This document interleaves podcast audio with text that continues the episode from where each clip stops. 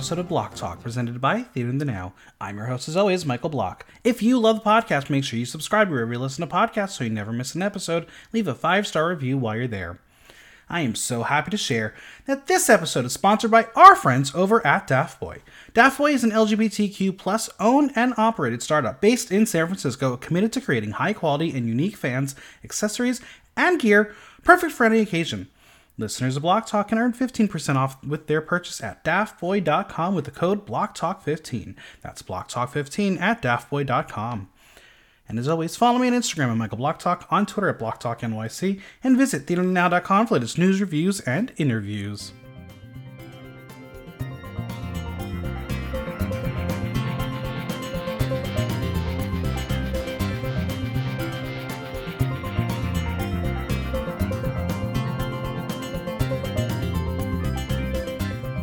Canada vs. the World brought us the two iconic comedy challenges in a single episode, and somehow, against all odds, the queens of the world bombed both. How? It's time to talk all things Canada versus the world. And joining me is the toast of Calgary, Tana. How are you? I'm alive. How are you? I'm doing well. Um, wow, comedy in Canada, not not two things that go together, apparently.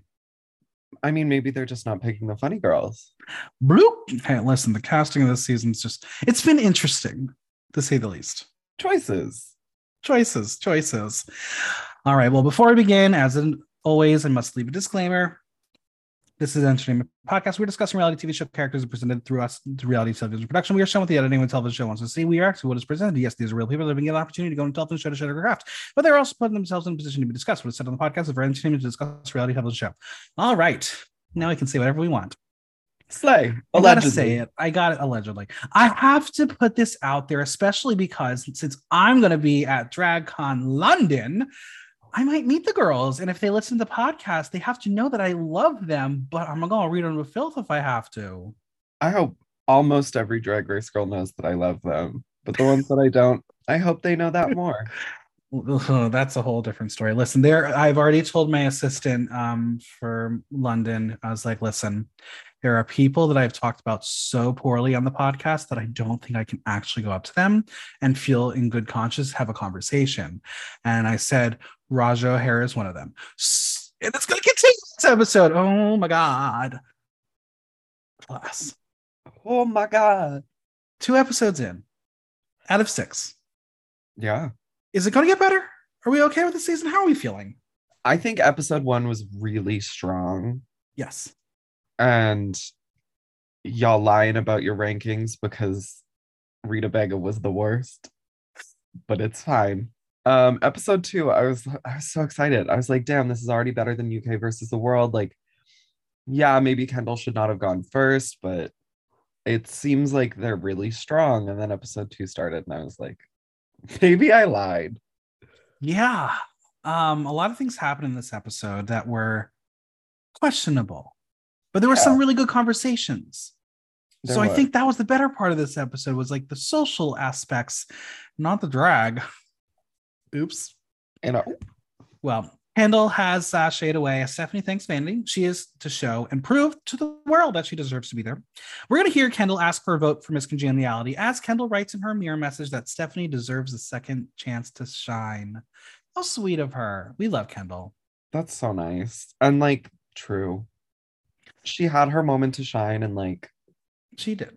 It's nice that she's giving like her sister and like my hometown queen a 2nd mm-hmm. chance. So like That's true. I appreciate that. Vanity says this is the name of the game and she has come to play the game. She is congratulated for her win and she feels really good as performing is what she does. She thinks everyone needs to be scared and step their cookies up. Period. So, since this is an international All Star season, we have to take the official reveal of who the non lip sync winner queen chose to eliminate. So, Rita, let's see who you going to take out of your titties. She reveals that she too would have selected Kendall to go home. And I will say that I was a bit surprised. Is this who you thought she was going to select? Honest, um, a bunch of us in Calgary, like, were talking about it. And we were all like, Rita chose Stephanie, and Stephanie's going to go off on her. Like, they're going to start the next episode with a fight. And then she didn't. And we were like, Slay. I was shocked. Um, Stephanie was ready to yell at Rita, but she selected Kendall as she thinks Stephanie deserves another shot, and Kendall has made the top three.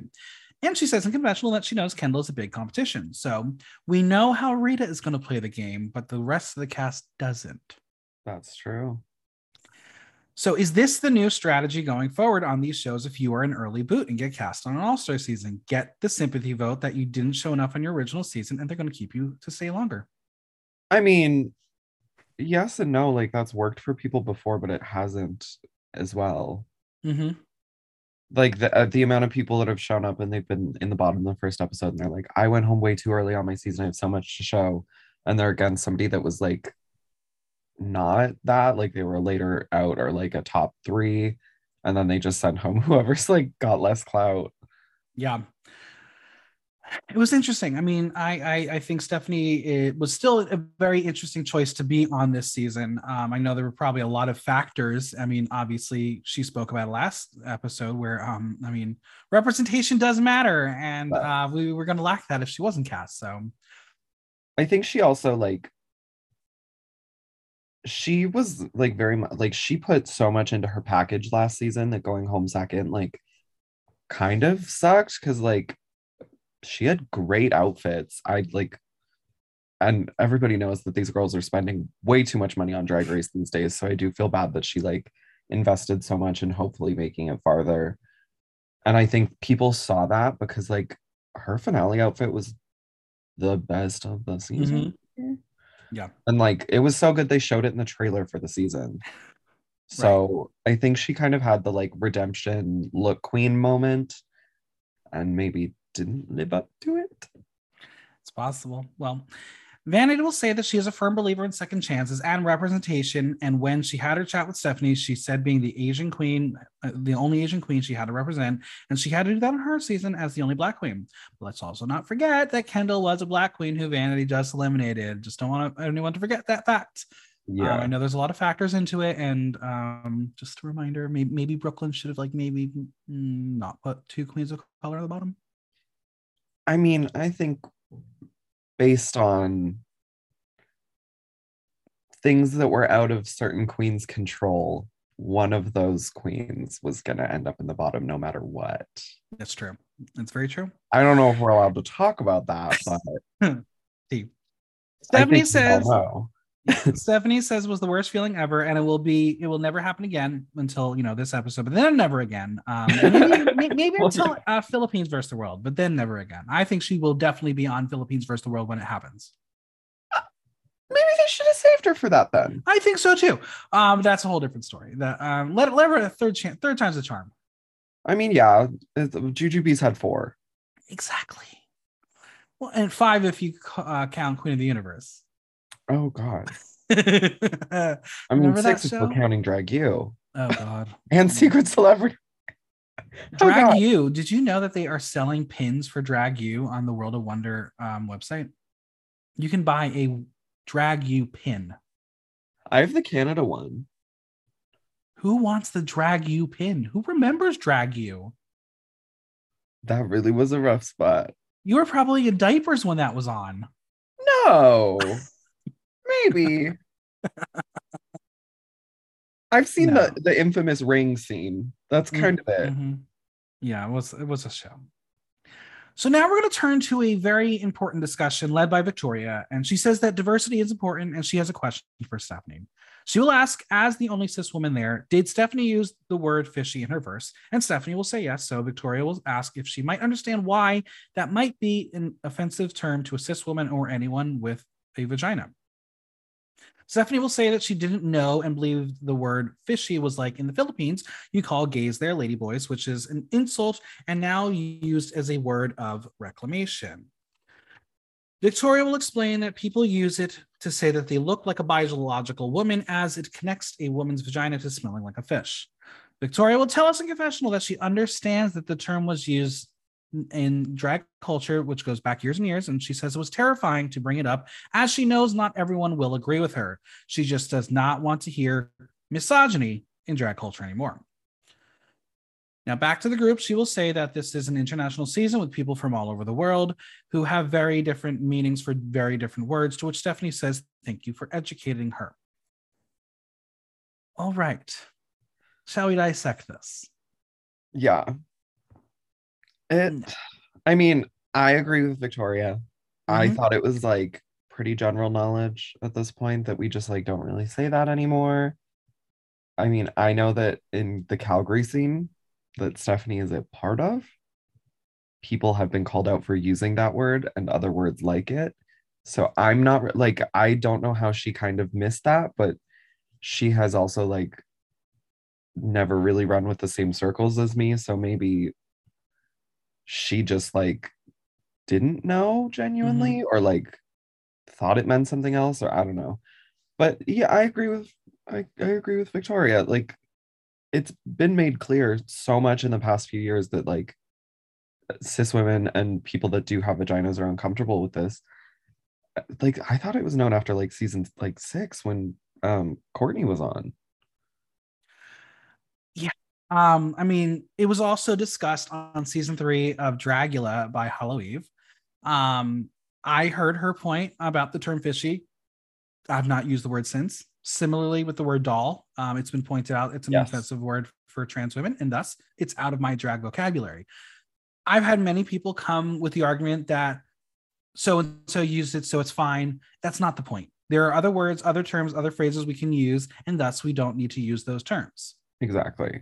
Like the, English language has billions of words. Why can't we like just use a different one that's not offensive? Right. It, it's one of those things where, especially in drag culture, things evolve, people evolve. Sure, there are definitely RuPaul songs where the word fish is involved, and that's fine. It's it, it's part of an older culture, and we are evolving. It's now come to everyone's attention. It's not a word to use, so let's all please stop using it. If if someone feels disrespected or feels like it's misogynistic, then stop using it. I don't know why there has to be a pushback. And I feel like there's been a lot of pushback since this conversation happened on the show. I appreciate that like these conversations happen. I think it's so necessary. Mm-hmm. Like I know in Calgary specifically, like around Halloween the last like two or three years, there's been like a bunch of people being like, stop using a certain word, a very classic Halloween word that I don't want to say because it's mm-hmm. racist. And people still use it as a, like a way to promote their shows or they name their show this. And it's like, it's been brought up so many times in like the Calgary community specifically that I it like pisses me off because it, it's general knowledge at this point. Every queen in the city should know because so many of us every year post like don't use this word. It has a racist past. Like cite our sources. Like here's an uh, like things you can read about it and then people still use it. Now, Ra'Jah says that she can relate as she does not want people to focus on her genitalia either. And I gotta say, maybe the editor should have kept this out because I don't think this was necessarily a reference to what the conversation was, but more so about tucking as opposed to the offensive word. Um, Oh. I did not understand why they kept it in there because Ra'Jah made it as a joke as opposed to actually a serious conversation. Um, and then Vanity will say that they will not use the word fish as they are around an AFAB woman, which I think defeats the point. Don't use it no matter what. Why did you say, yeah well, Victoria's here, we're not going to use it? That's where I'm like, I don't think everyone was properly listening. yeah that was like that comment was really weird to me but also I would assume that they're friends. They're on the same Right. season. So I would assume that she would know and maybe she just like worded it improperly. Like she was like trying to say, like, oh, now that I know that from an AFAB woman or performer, like, and that's how you feel, I will no longer use it. And they just kind of like jumbled up their words and made it sound like they wouldn't say that when they're around AFAB people, Yeah. which, uh, what? I think this was an important conversation that Victoria brought up. It gutted me to see her nervous to even express it. And I think that just shows how much more work we have to do when it comes to these conversations. Yeah. Um, do you think people heard it, or is this just going to be a blip in, oh, it was on Drag Race and that's it, move on? I mean, I've seen so many people talking about it online that I hope that it's not just like a blip and that people take it seriously, but people are very like black and white on this issue right now. People are either like it doesn't matter or it does matter. Like I haven't really seen anyone be like, "Oh, I see both points." Like people are either like, "No, just don't use the word," or people are like, "Well, I'm going to." It's quite strange. Yeah, it, it is very strange. And I do hope um, the people who I've had conversations in the past prior to this moment on the show will now understand why I was trying to guide them away from that word. Yes. Um, but it's also not necessarily my place to have that conversation. I mean, yeah, it, you can you can lead a horse to water, but you can't make it drink. Exactly. Now the queens are going to get out of drag as Ra'Jah doesn't know what the alliance game is, so she's ready to get her claws out. Um, so no one sends her home first. Uh, a little foreshadowing. Vanity is wearing a horrible safari outfit as she is carried in by Victoria and Rita as it's a brand new day in the workroom. She is hoping to continue on the high that she is on. Now, Anita is feeling good. She was soaking up the first week as the only representation of her country, but now she feels like she has friends. She is feeling comfortable and has herself back. It's nice to have friends, isn't it? Yeah. I love Most her. of the She's time. so sweet. She's so kind. I can't, I hope I get to meet her. She's lovely. Yeah, she wasn't at DragCon LA, was she? No, because they were filming.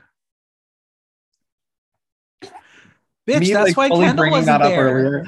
Kendall wasn't there because uh, uh, she was supposed to be there, and then she was like, "Oh, I'm gonna go. I have to, I have to be somewhere." Boop, there she is. Well, because somebody else dropped out and they said, Kendall, we still have you on contract. You have to be here in two weeks. hmm I mean, I, I mean, I've said it on the podcast before. My conspiracy theory is that maybe she was knocked out early because maybe she didn't have a full package ready because last minute, like, yeah, this one can't come because she's sick. Um, yeah, I I think that she might have maybe kind of known that her package wasn't the strongest. hmm And it's better to be knocked out early and only show one bad outfit than a lot of them, even though I'm she, gonna that's say what she was supposed to wear this week and it was ugly. if the queen who did not get to compete was actually competing, they would have won the season. I'm going to say hands down, they would have won. No, they would not have. No, they would not have. Why not? She's a bad Mama Gemma from the South, but she is not gonna win. Okay, fair. She just she did step her pussy up on that last season she was on. yeah, but then she did Drag Race Live with that horrible ponytail That's fair. That's fair. and the weird bangs. I think right, she's so- shown everything she could. that's possible. Also, having That's why, that's how I feel about Ra'Jah, but we'll get to her. Anita thinks she is being underestimated and feels like a dark horse. And uh, as the caption says, insert neighing evilly sound effect here. neighing evilly. like a horse. Okay. Icesis will ask if there are alliances yet, and Rita jokes that she has one with all of them. And Victoria notes that it's suspicious that everyone is on their best behavior so far. Ra'Jah will say that when they all paired off in a group, she felt the energy was very much like, "Oh, we're Team Canada." To which Icesis is like, "I did not move from my seat. They touched me. I had no say here." No. The alarm sounds as Brooklyn Heights arrives, bare-chested in a suit, as it's time to start reading. To read or not to read. And after this one, I say, let's stop reading. Oh my god, I forgot about this. I forgot this happened. Um, Oh god. reading is what? Fundamental. But apparently, these eight did not learn how to read. These girls are illiterate. Let's go through them, and we're going to try to decipher what went wrong. Victoria on Silky. We all know you love to talk, and I love listening to you, but you do talk for so long that even I'm growing a fucking beard. I get the idea the execution was wonky. Yeah, I think there was just like six too many words in there. Exactly. Precise, clean. That's what we need. It needs to be fast. You need to be like, Silky bitch, you talk so long, I grew a beard. Victoria on Vanity. I see orange is your brand, and now you've won a maxi challenge. Can I borrow a couple grand? I don't get that. It, she was trying to rhyme, and I don't understand it. I think she was just literally begging for money, and I think that's all it was. Oh, I thought it was supposed to be like a weird, like American reference or like British reference to like a grand being orange or something. I don't know. All I know is like if you wanted to joke about finally a queen getting money on Drag Race, like like make that the joke. But yeah. alas, She has more Yeah. money than the first two season winners of her her um plays. it's true. Franchise. Vanity and Stephanie, I saved your ass last week. Hopefully, you can save mine if I'm on the bottom line. However, your skill set is very abysmal. Surprised you could even walk. What? That's just trying to make someone sad. Like that, that's just telling someone that they suck. Yeah. Vanity on Icesis. No wonder they didn't teach us about Canada in the UK because you're just so boring. Fine. It could have worked if it was worded properly. Yeah, that's just a statement. right. Oh yeah, they didn't they did not teach us about your country and my country because you're boring. Yeah, they, all they taught us about your country is that you take over everything and you're like you're the original colonizers, bitch. Literally. That's a better read. Stephanie and Anita, you are my childhood hero. Oh, wait, I thought you were Mr. Bean. That was fine. Funny. That Yeah. was that worked. Stephanie and Ra'Jah, you once told Yvie Oddly she stinks. I just want to remind you, your mouth is the closest to your nose. I thought this was I- actually funny. I get what she was trying to say. I think it was just the way she said it was kind of wonky. Yeah. It it also could have been like condensed. But All it- she needed to say was was like once you told Yvie Oddly she stinks, I just want to remind you, you it, was, it was your breath or something like that. Like that, like make it simpler like that. your nose is right above your mouth. Yeah. There you go. there you it is. talk all that Workshop. Ra'Jah on Silky. Girl, you look good. And that ass is fat from the front, which is basically what Ginger Minj said on All Star 6. But it's true. Use the same joke over. Ra'Jah on Rita. Read the bag up. Put that in the bag and send it on home. Yeah. Mm. No. Icesis on Ra'Jah. Your birth certificate should be an apology from your mother. That's just mean. You don't know her mother. You don't that know sounds like a recycled yo mama joke. Yeah. Icesis on Victoria. I had a read for you, but apparently it's bad for the environment to burn trash, which is an insult to herself. Which also I swear was like a third grade insult people would say. Yeah. Like okay. Rita on Ra'Jah. I have nothing bad to say to you because I was raised with good manners and I respect the elderly. And then she will scream, I respect the elderly and I love you. If that was coming out of someone who was like, I don't know, Stephanie, that's funny because she's younger. Rita, I think, is what, three years younger than Ra'Jah? I don't I don't even know how old either of them are, but I honestly would have thought that Ra'Jah was way younger than Rita, but that's just me. Rita on Brooke Lynn. We are three meters away. You can take your mask off. Okay, That there we go. That's, that's good. That's good. Good. Silky on Ra'Jah. That bitch can't cook. She made me chicken. It was so fucking dry. I had to eat it in the rain. Kind of funny, kind of long. Silky and Icesis. To pay, you stay. When Silky also wears one. Right. Anita on Silky. Your. You personally remind me of my favorite Australian movie, Priscilla, Queen of the Desserts. That was funny. That was, that was pretty Yeah. good. Yeah. Anita on Stephanie. You are what I like to refer as the eighth wonder of the world. And so I wonder how you're still here. Okay. That was, that's a good read. That's a read. Possible. Anita on Victoria. I was so confused about why you named yourself after a scone, so plain and boring. But now that I've met you, it makes total sense. Me, Possible. but very funny. It's a read. Anita on Ra'Jah. I like to call you the drag queen garden shed because you're skinny as a rake and you act like a hoe. Pretty average. Um, I'm sure you got that one a lot too. well, Um, is it the worst reading challenge in the history of the show? that I can recall. I think so. Uh, I mean, when you have the queens in real time make those comments and say it was so bad, you know something was going on, and we don't even know it was cut. Yeah, it's Like this is the best of the worst. uh, like when yeah, Anita being like what would have just been somebody that was safe Mhm. in any other season. That means it's so bad. Like when Deja Skye won Snatch Game in what was like um like almost low performance for a regular Snatch Game, but winning because theirs was so bad. Yeah. Ugh. Well, if they want to go back to Block Talk University and take a class on reading, I will teach you. It'll be fine. We can we can I can help you out here. I'll bring a thesaurus. The winner of the challenge, since they had to give someone a sponsored prize, is Anita Wigl'it, who wins $2,500 from Tan on the Run. Are you familiar with Tan on the Run? No, but they're coming for my brand. Literally, I was like, you need to message them and be like, can I be your spokeswoman?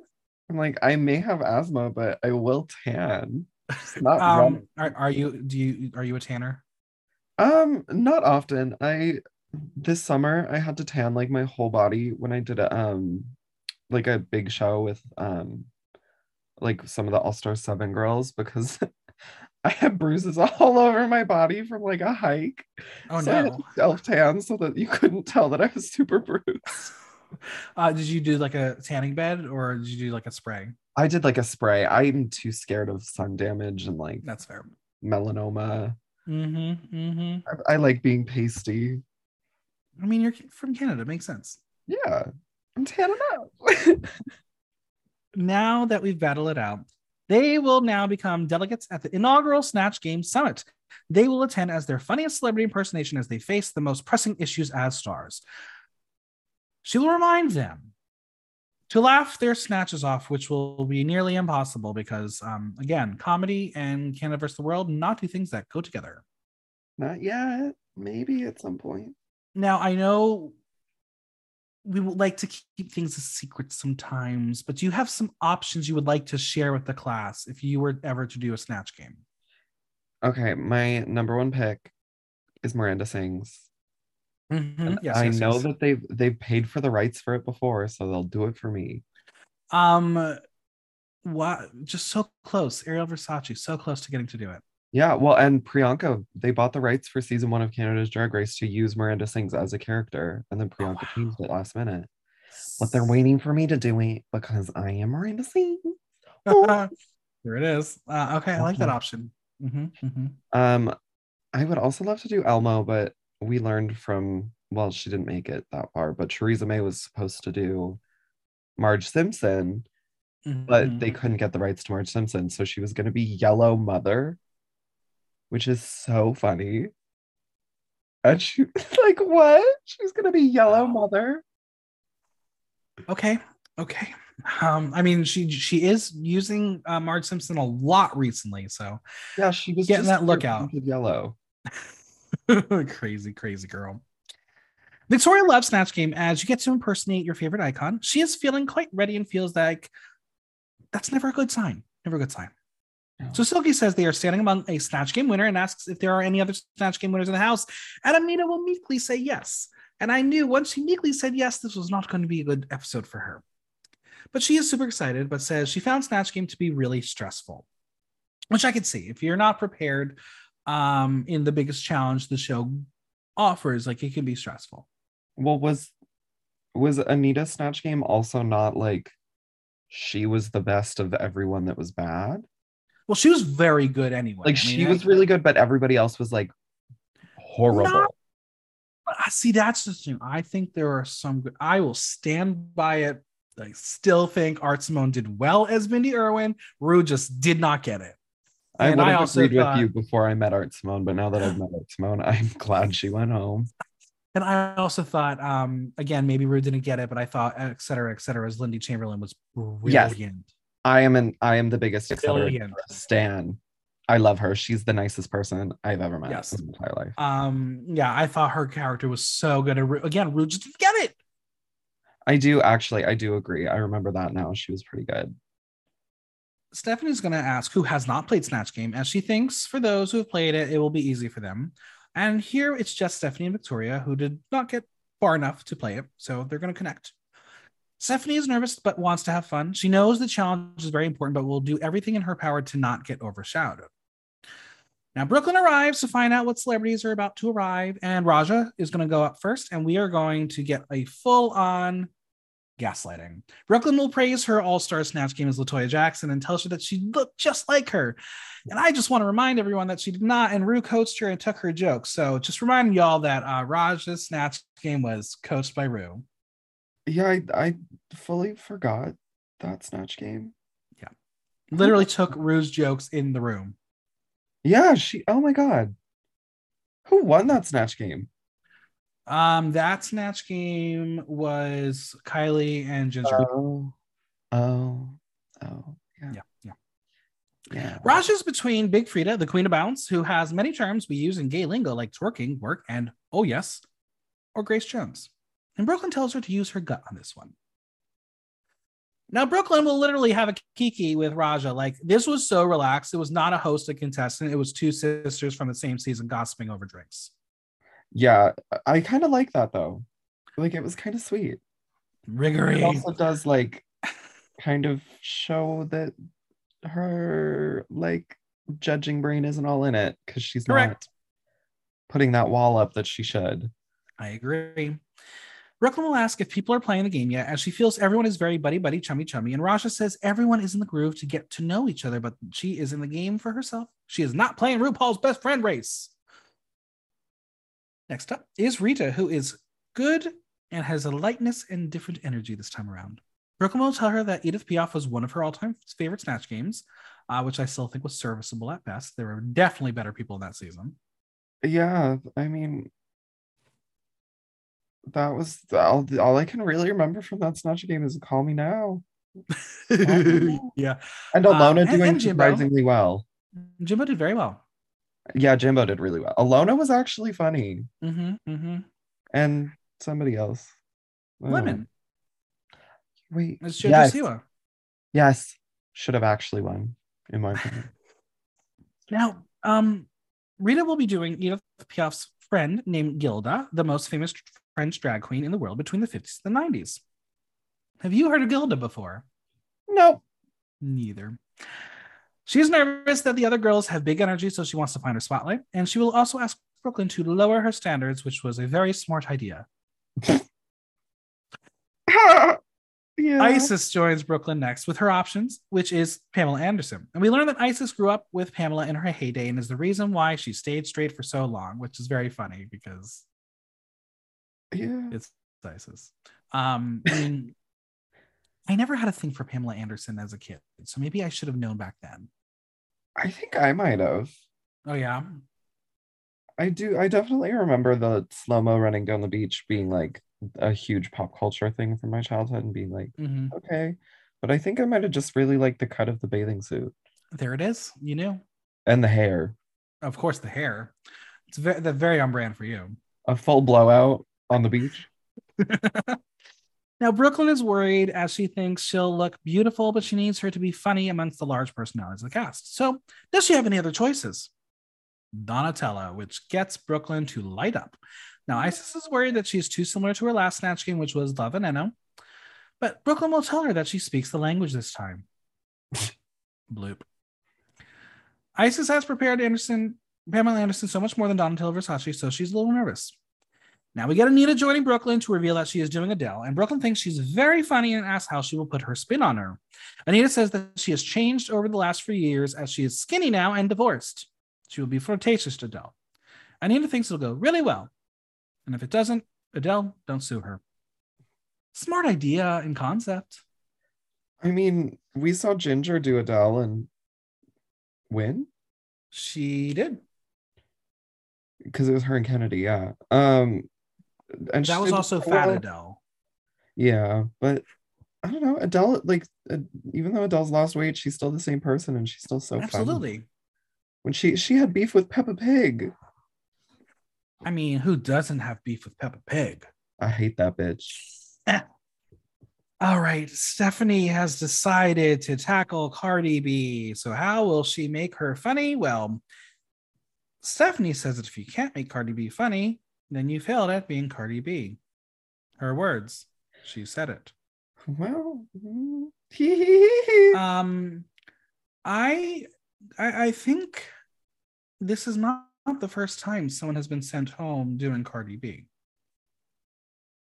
Because I believe it happened on Drag Race Holland season two with Ivy Elise. oh, Yeah. Well. so, I'm also just surprised she chose Cardi B. right. Stephanie Prince's entire brand is that she's a barb. Like- wow. She loves Nicki Minaj, and she chose Wow. like, and then Breaking never made a joke about like that could have been her whole shtick. It It's like been. being Cardi B, but like being a barb. that. that see, that's funny. You, you, you got to coach her next time. She could have come to me. She knows me. Well, she doesn't follow.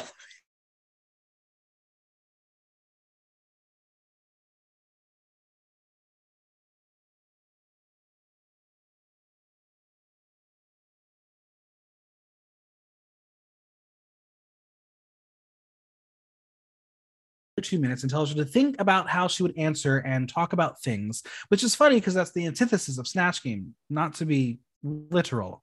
Yeah. Vanity has brought over either Megan Thee Stallion, which would have paired perfectly with Cardi B, And they were next to each other. or Spice. And Brooke Lynn loves Spice. And I'm like, who's Spice? The Instagram drag twink? Yeah. I well. Ooh. Ooh. Um, Ooh. Vanity loves Spice so much that she did do a Jamaican character on her season. So, and that wasn't Grace, um, great. So I now understood that it's not the Instagram drag twink. Um, I don't know. Maybe we'll see the Instagram drag twink on TV soon. I don't know. Maybe I don't know. We'll see. I mean, maybe both of them even. But like, you mean sugar and spice? Everything nice? I mean, only for like two Maybe. Brooke Lynn finds out that Vanity is a Jamaican herself and tells her to lean all the way into that as it's niche and individual into her, and no one else can do it. Um, so did you know who Spice actually was? Because I had no clue. I feel like if you showed me Spice and I like, I feel like I've seen something somewhere, maybe. She was on uh, Love and Hip Hop Atlanta, apparently. I do not watch those series. Oh, I've never either, but I, I, that's funny because Cardi B was also on Love and Hip Hop. I know. Look at all the things they could have done. I don't know. I think it was a better choice than Megan Thee Stallion. I love Megan Thee Stallion, but she's All. I know is if we had Cardi B, Megan Thee Stallion, and Anita Wigl'it there, we could have had another WAP moment. True. Coordination in that workroom didn't happen. It did not. But would you want to do that? Remember when um Asia O'Hara and the Vixen tried to coordinate because one was Blue Ivy and one was Beyonce, and then they both sucked. Yeah, but they were just terrible to begin with. Those characters, not good, not good. Well, we know now. Don't Mhm. do Beyonce. Never do Beyonce or Lady Gaga. True. Victoria Scone arrives, and it's her first snatch, but not her first snatch, which is great. Yeah. Victoria is doing the best choice as we finally are going to get Kim Woodburn. And if all y'all are like, who, just go watch Drag Race UK and YouTube. Kim Woodburn is the perfect character if executed right. Yes. As Victoria states, Kim Woodburn is a British cleaning lady who became famous by ho- having a TV show where she went to people's houses and tidied them up. Brooke Lynn will have Victoria do a little bit of Kim, and in this trial, it's very similar to her own voice, but there is time she doesn't want to. She wants to save it for the game, right? That's what that's what she was doing here. Right? yeah. I was so excited when she said this. I was like, yes, she's gonna slay it and win. I was like, this is a this is a genius decision because it's a character that you like everybody knows, but you can just go anywhere with it. Mm-hmm. And she went nowhere. Yeah. Silky arrives with a giant wig, and I was ready for her to like just pull out a full like refrigerator, but no, no, no, no snacks for her. She reveals that she's doing Lizzo or herself once again. You decide. She Now, Brooke Lynn. dressed up as Lizzo on season 13, 11. 11. Was it 11? Yeah. It's because it's the outfit she wore to judge. No, it was season 14 when Lizzo judged. Oh, yeah, 14, 14. Yeah. It was Kornbread that won that week. Mhm, It's the mhm. outfit that she wore. Well, it's an attempt at it. That, there it is. Brooke Lynn will say that she was very good on season 11 at predicting who went home.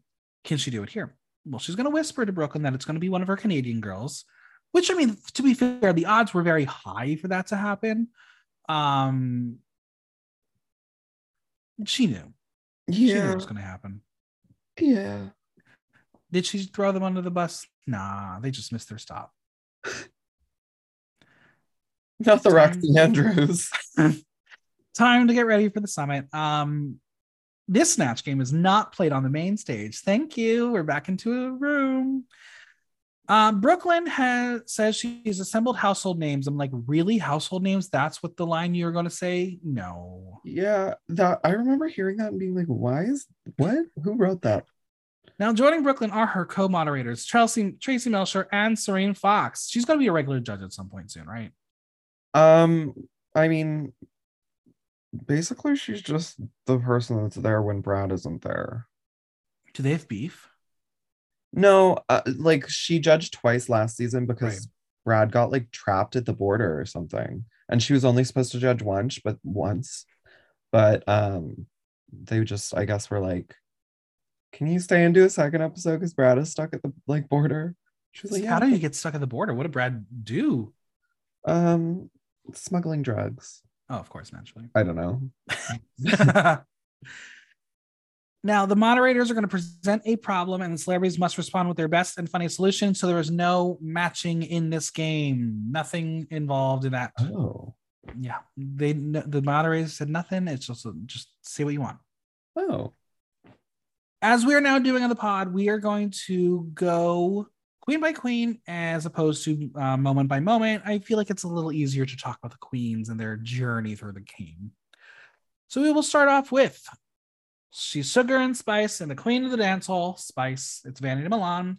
Uh, she's got the signature blue hair, and I know that based on Google image search, that is very much what this person has.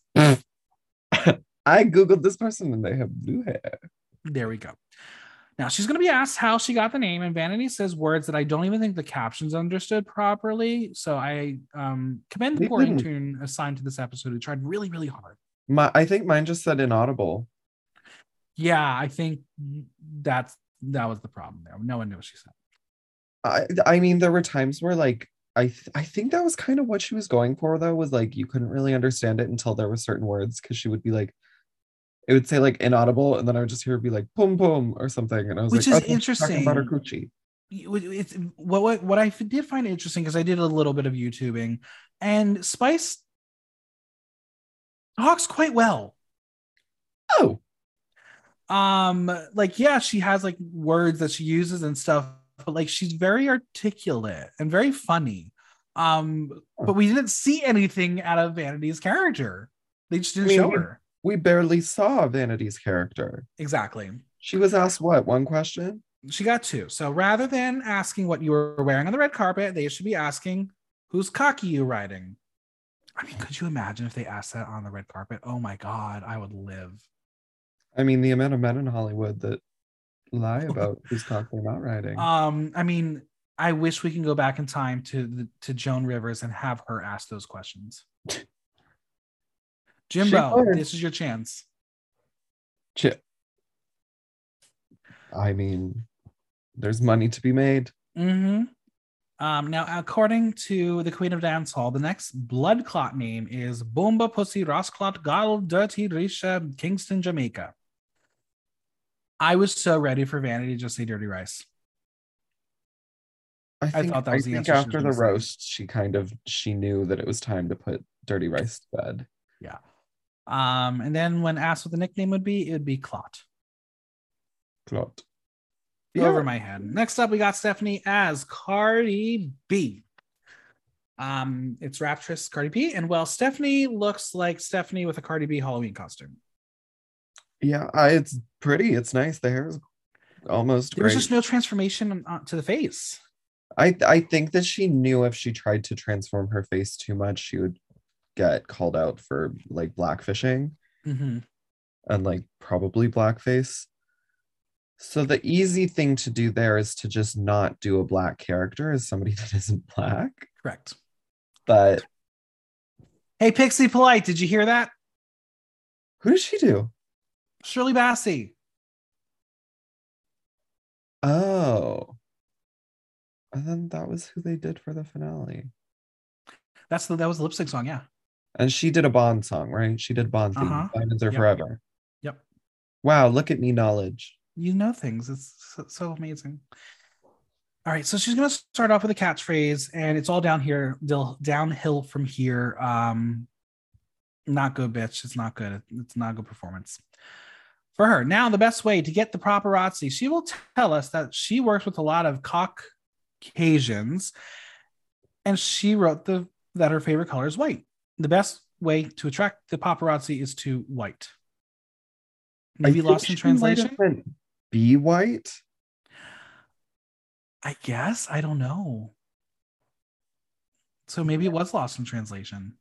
Yeah, I uh, like in the like passing conversations that I've ever had with her, I've never noticed like issues with her like delivery of things, but so far on Drag Race, there's been quite a few things where I'm like kind of confused, and it might be editing, I don't know, Yeah. but like yeah, that it just didn't seem to make like any sense. Now, when it comes to what is the next it baby name, well, Cardi could have just said her own baby child's name, uh, Wave, because that's not a real name. Um, that would have sufficed. But no, she's gonna go with that little ding-a-ling ding that swing in the back of my throat. And the nickname is Ding Dong. And I wish we had a UK Hun reference here, but alas, no one loves me that much to give that moment here. But um, Ding Dong. Which isn't it? I want you to touch that little dangly thing that's swinging the back of my throat. I think she got the quote wrong too. She she she did. It was messy. Not good. It it was like watching somebody that's just heard about Cardi B do Cardi B. Right. And I- guess and you saying she's a barb, maybe that's literally what it is. I, like Stephanie Prince is like like I have I'm friends with a photographer that she's worked with that I've also worked with, and she was like the whole time we shot, she listened to Nicki Minaj. She performs Nicki Minaj. On her, like the first episode of her first season, when she walked down the runway, she did the like arms in like Roman thing. Mm-hmm. She loves Nicki Minaj, and then does Cardi B. Choices. Whoever was Team Stephanie and guided her this way, bad move, bad move. All right, it's the francophone femme fatale Gilda, and while Rita is leaning into her own accent as she says, they can call her their MILF. Ew. Ew. Brooke Lynn says she's known for her celebrity impressions and asks her to do one. So she's going to do one at Brooke Lynn and just stares into space. And that's kind of funny.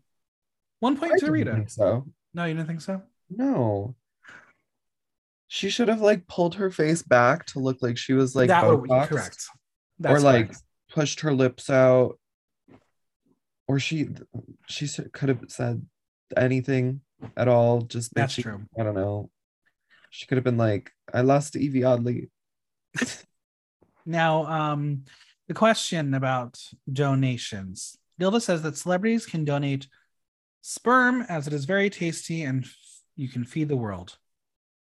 We're going to move on straight Yep. from there. Yeah. What will be the next It baby name? According to Gilda, well, she thinks French names are sexy and closed her eyes and says Jean Francois Guillemont.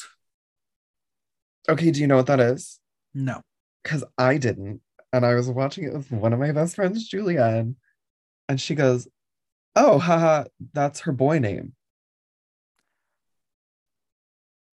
She doxed herself.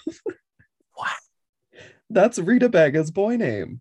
Wow. Do you remember the time? Like, there was a very long time period where we had boy names on Drag Race. Like, they would reveal them on the show.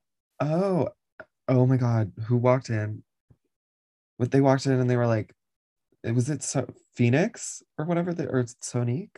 Somebody walked in and said, like, oh, I'm this, better known as like, and then their drag name. Yeah. Yeah. I think th- there was a time like, it, like on the bottom of the screen, like you would get their boy name and then have the drag name for the rest of the season. When I get on, I'm so happy that's not a thing.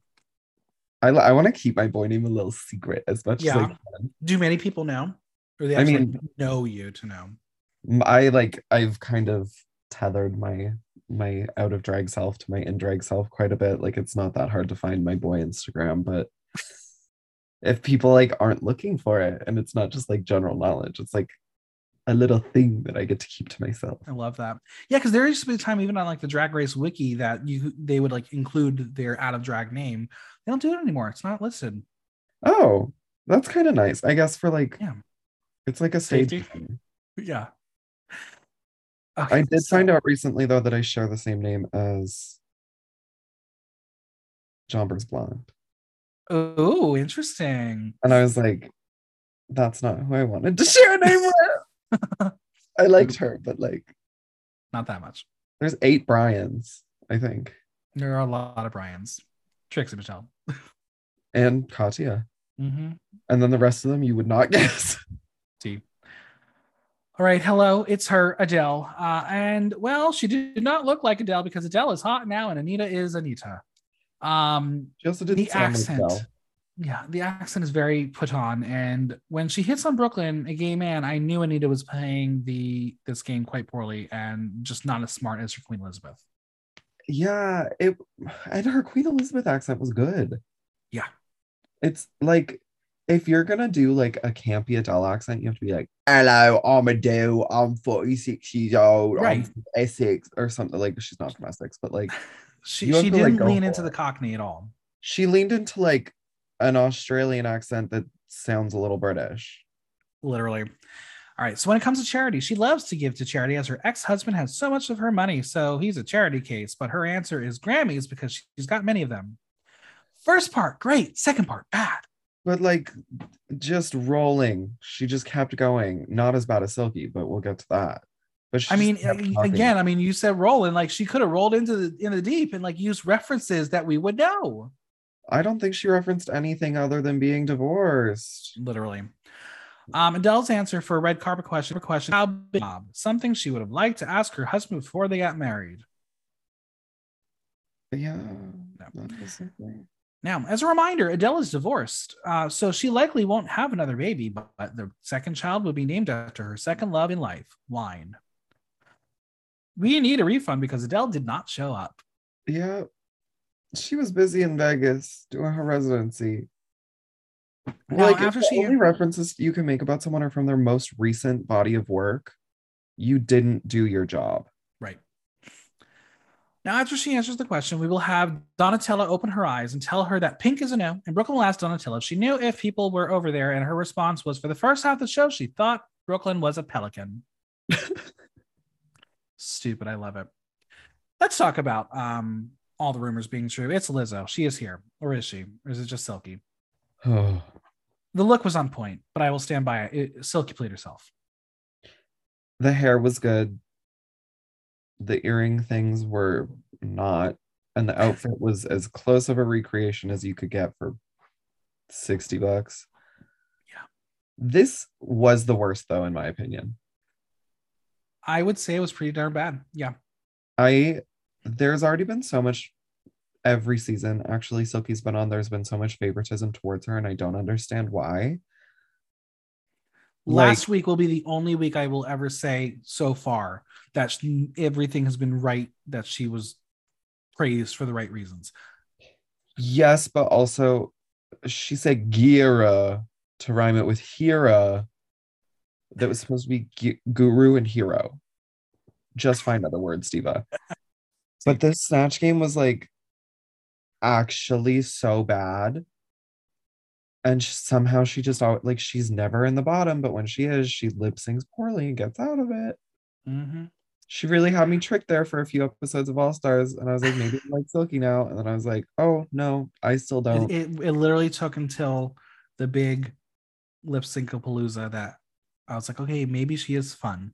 Yeah, I was like, maybe she's secretly nice and Yeah. not like, I, I got I did get to see her perform the other day, um, and she got a standing ovation by doing a medley of Whitney Houston songs, and standing there and collecting tips. Standing ovation. I once I get on this show, I'm I'm I'm not gonna wear heels. I'm not gonna wear nails. I'm gonna wear a synthetic wig from Party City. And y'all, if you want to go mm-hmm. to my Instagram and look at the pictures from Act One, she did not wear heels either because she wore flats. not the Metamorphosis. Yeah. Okay, so as far as donating, Silky, as Lizzo will say that what she donates comes back from her ancestors, which they would do around the fire, and that is twerking skills. The majority of the panel is going to start to attempt to twerk, as Silky will now play the purple flute. Are we having like raucous room rompery here? Like, what are we going to do? What order in that court? Why did Uh, everyone? When it's silky, it's never that. It's it's fun, it's fresh, it's Mhm. new. When she disrupts, it's not disrupting. But when literally anybody else has ever done it, it's disrupting. Lizzo would rather answer why what are you drinking on the red carpet as it's in her cup. It's juice. See what she did there? At least she made the reference, Adele. The reference to a song that Lizzo put out like seven years ago. And Rita also like a weird silky reference because she Mhm. always has a cup when she enters, except for this All Stars. Did she? No, she did. She got champagne. No, she had a cup. Now Rita will say what I've been saying. I see Lizzo but hear Silky, and she will then make a reference to the two tape version of Titanic. And if you're a 90s kid like she and I are, you know the reference. But yes, Silky's still talking and talking and talking. Oh man, the Titanic 2 tape. Did you have one of those? I did not see Titanic until it came out in 3D, but that was just because my family didn't like it. And I like by the time I was old enough to have wanted to watch it, they were like, no, it's not good. That's but fair. um the first DVD I ever owned was Finding Nemo, and it was so long that it was two DVDs. I Really? think that that's actually like a thing that happens. So maybe it was just a bootleg of Finding Nemo. Maybe it was because I, I think I had a DVD and I thought it was only one. Maybe he had like a bonus edition. Maybe I did because I remember it being really fucking long. Next up, it's the legendary fashion designer and woman made of leather, Donatella Versace, who breaks the fourth wall with her accentless sharing of how to properly pronounce her name, which I thought was very funny. That was hilarious, but it was not accentless. Icesis Couture has the most Canadian accent I've ever heard in my life. Mm, That's true. That is true. Um, so what is the next inspiration for her next collection? Anything but orange. Brooke Lynn thought she loved orange, and she does, just not on her. We love when you can read the host.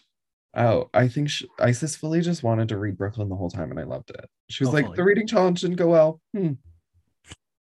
Our first question for her is about charitable donations, and Brooke Lynn says she looks like someone who loves to give back to the people. So she says the most important thing she could give is give her a lighter. She has been sitting there for the past 30 minutes smoking a cigarette that is not even lit, which is funny and meta and well done. Yeah, I love that. Big Freedia will say that if she gets lighter, she may melt, which is funny because she might actually be made of wax. Yeah, I well the, the funny thing was I like I watched this episode with Julie and I was like it's so funny that she has a real cigarette but it's not lit lit and then immediately she's like I need a lighter and I was like that's so good. So good. Thank you for acknowledging the fact that you have a shitty prop. Now, before we get to her paparazzi answer, Brooke Lynn will ask her if she's okay, to which she says, at this point, she doesn't give a fuck, which is a mood. And Yeah. we don't even get to hear her answer.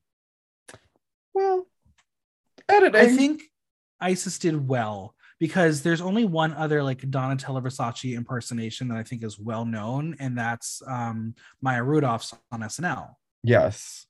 which is like insane. Yeah. Um, so I think she made Donatella a little more real, but still very funny.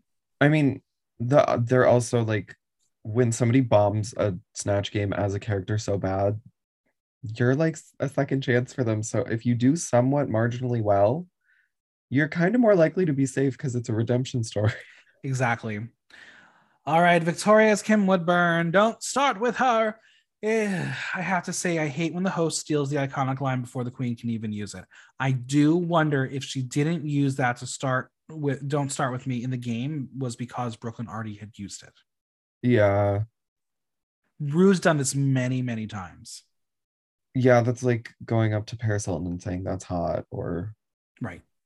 like you're taking probably like something that they've worked really hard on in their mind, but also if you can't think of something else for a character, then maybe you shouldn't be doing that character. hmm She is glad to be there at the, as the state of the world. One of the most important things is a clean snatch. She will say it's absolutely filth and clean Brooke Lynn with her long cleaning thingamajig, uh, which could have been even funnier if she made it bigger and louder and grander. Yeah, it, it looked expensive. hmm Now, after forgetting what she wrote and saying that it's the cleaning product, which she has instead of gin sometimes, she answers um, selfies because that's what the fans really want. And she will say that the queer community loves Kim Woodburn, but Big Freedia doesn't know who she is.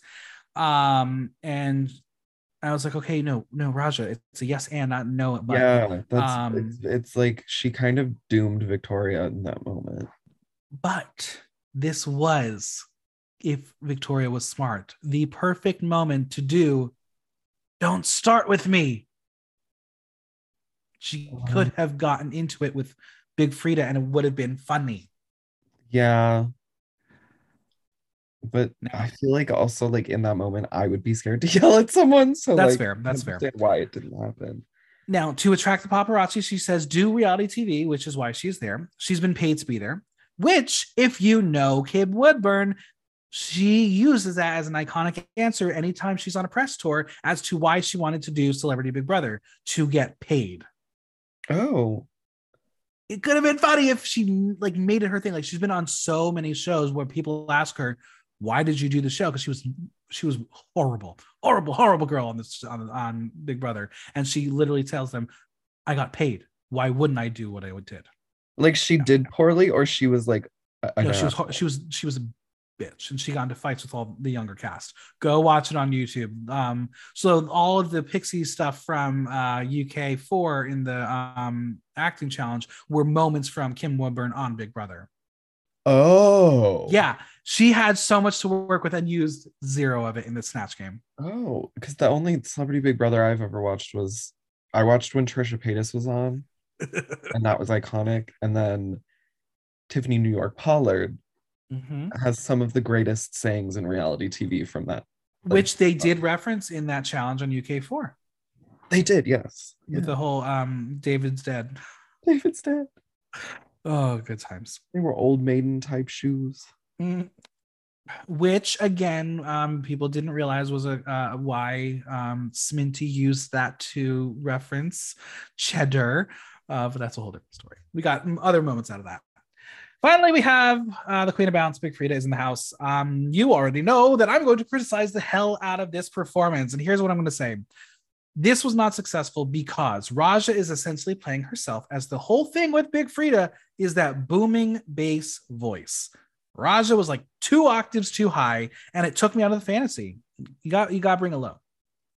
I feel like it was also kind of I get well, I've been saying like if you can't do a character's like whole catalog, then that's maybe not the character you should do. But I feel like when somebody has changed their style so much, like why would you be doing their old style?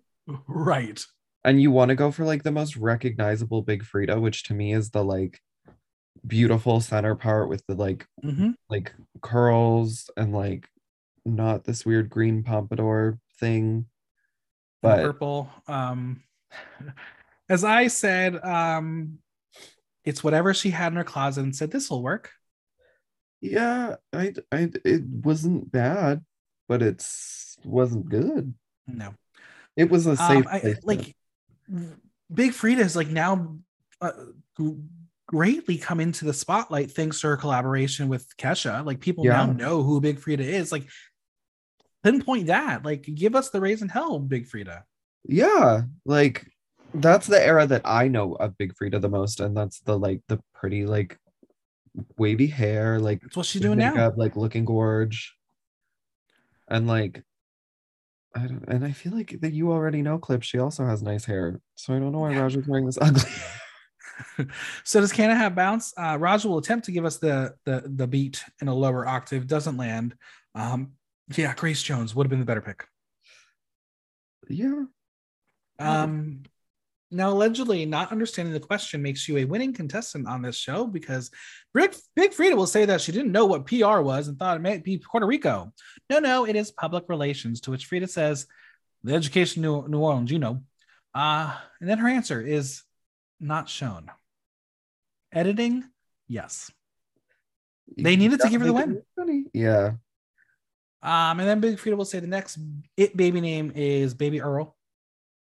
this was Earl. funny. That was funny because it was But- back and forth. but she also was saying it like so clearly Earl. Yeah. That it needed like a little bit less inflection or what like to make it sound a little bit more convincing. It could have been oil, but or start flipping and saying oil every time Brooke Lynn says Earl. Right. And That's be like, comedy, "No, folks." Earl. Tana, you're gonna be so good on Snatch Game with Brooke Lynn. I better win. You're gonna be so good. I have faith in you.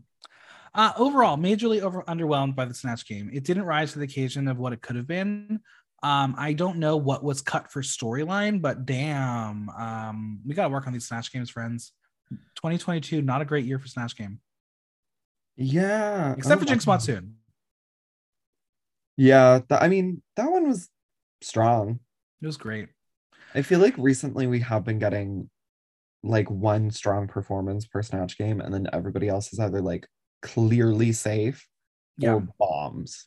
I mean, so I'm I'm working on my um, Block Talk End of the Year Drag Race Awards, uh, and one of the categories this year is Best Snatch Game, and I'm struggling. I'm struggling who to put in there.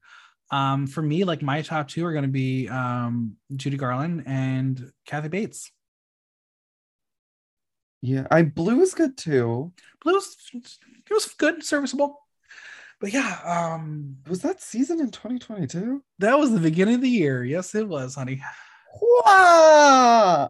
We're gonna have Oh, 11 winners in 2022. We have not. Yep. And I haven't. currently have nine. Two more to go. Two more Oh, to go. God. All right, we already know it's elimination day. And Vanity says her favorite moment of Snatch Game was that everyone was twerking. And if that is your favorite moment of a Snatch Game, then we know it was not a great Snatch Game. Now, out of nowhere, Brooke Lynn will enter, and I have to assume that is this is either really early morning, so I don't know what time this bitch needed to get out of um, bed to get into face, or they were just playing around with time, and this was just after Snatch Game and before the runway. I don't know, whatever it was. She's there in her jeans, saying that they have the best queens from around the world.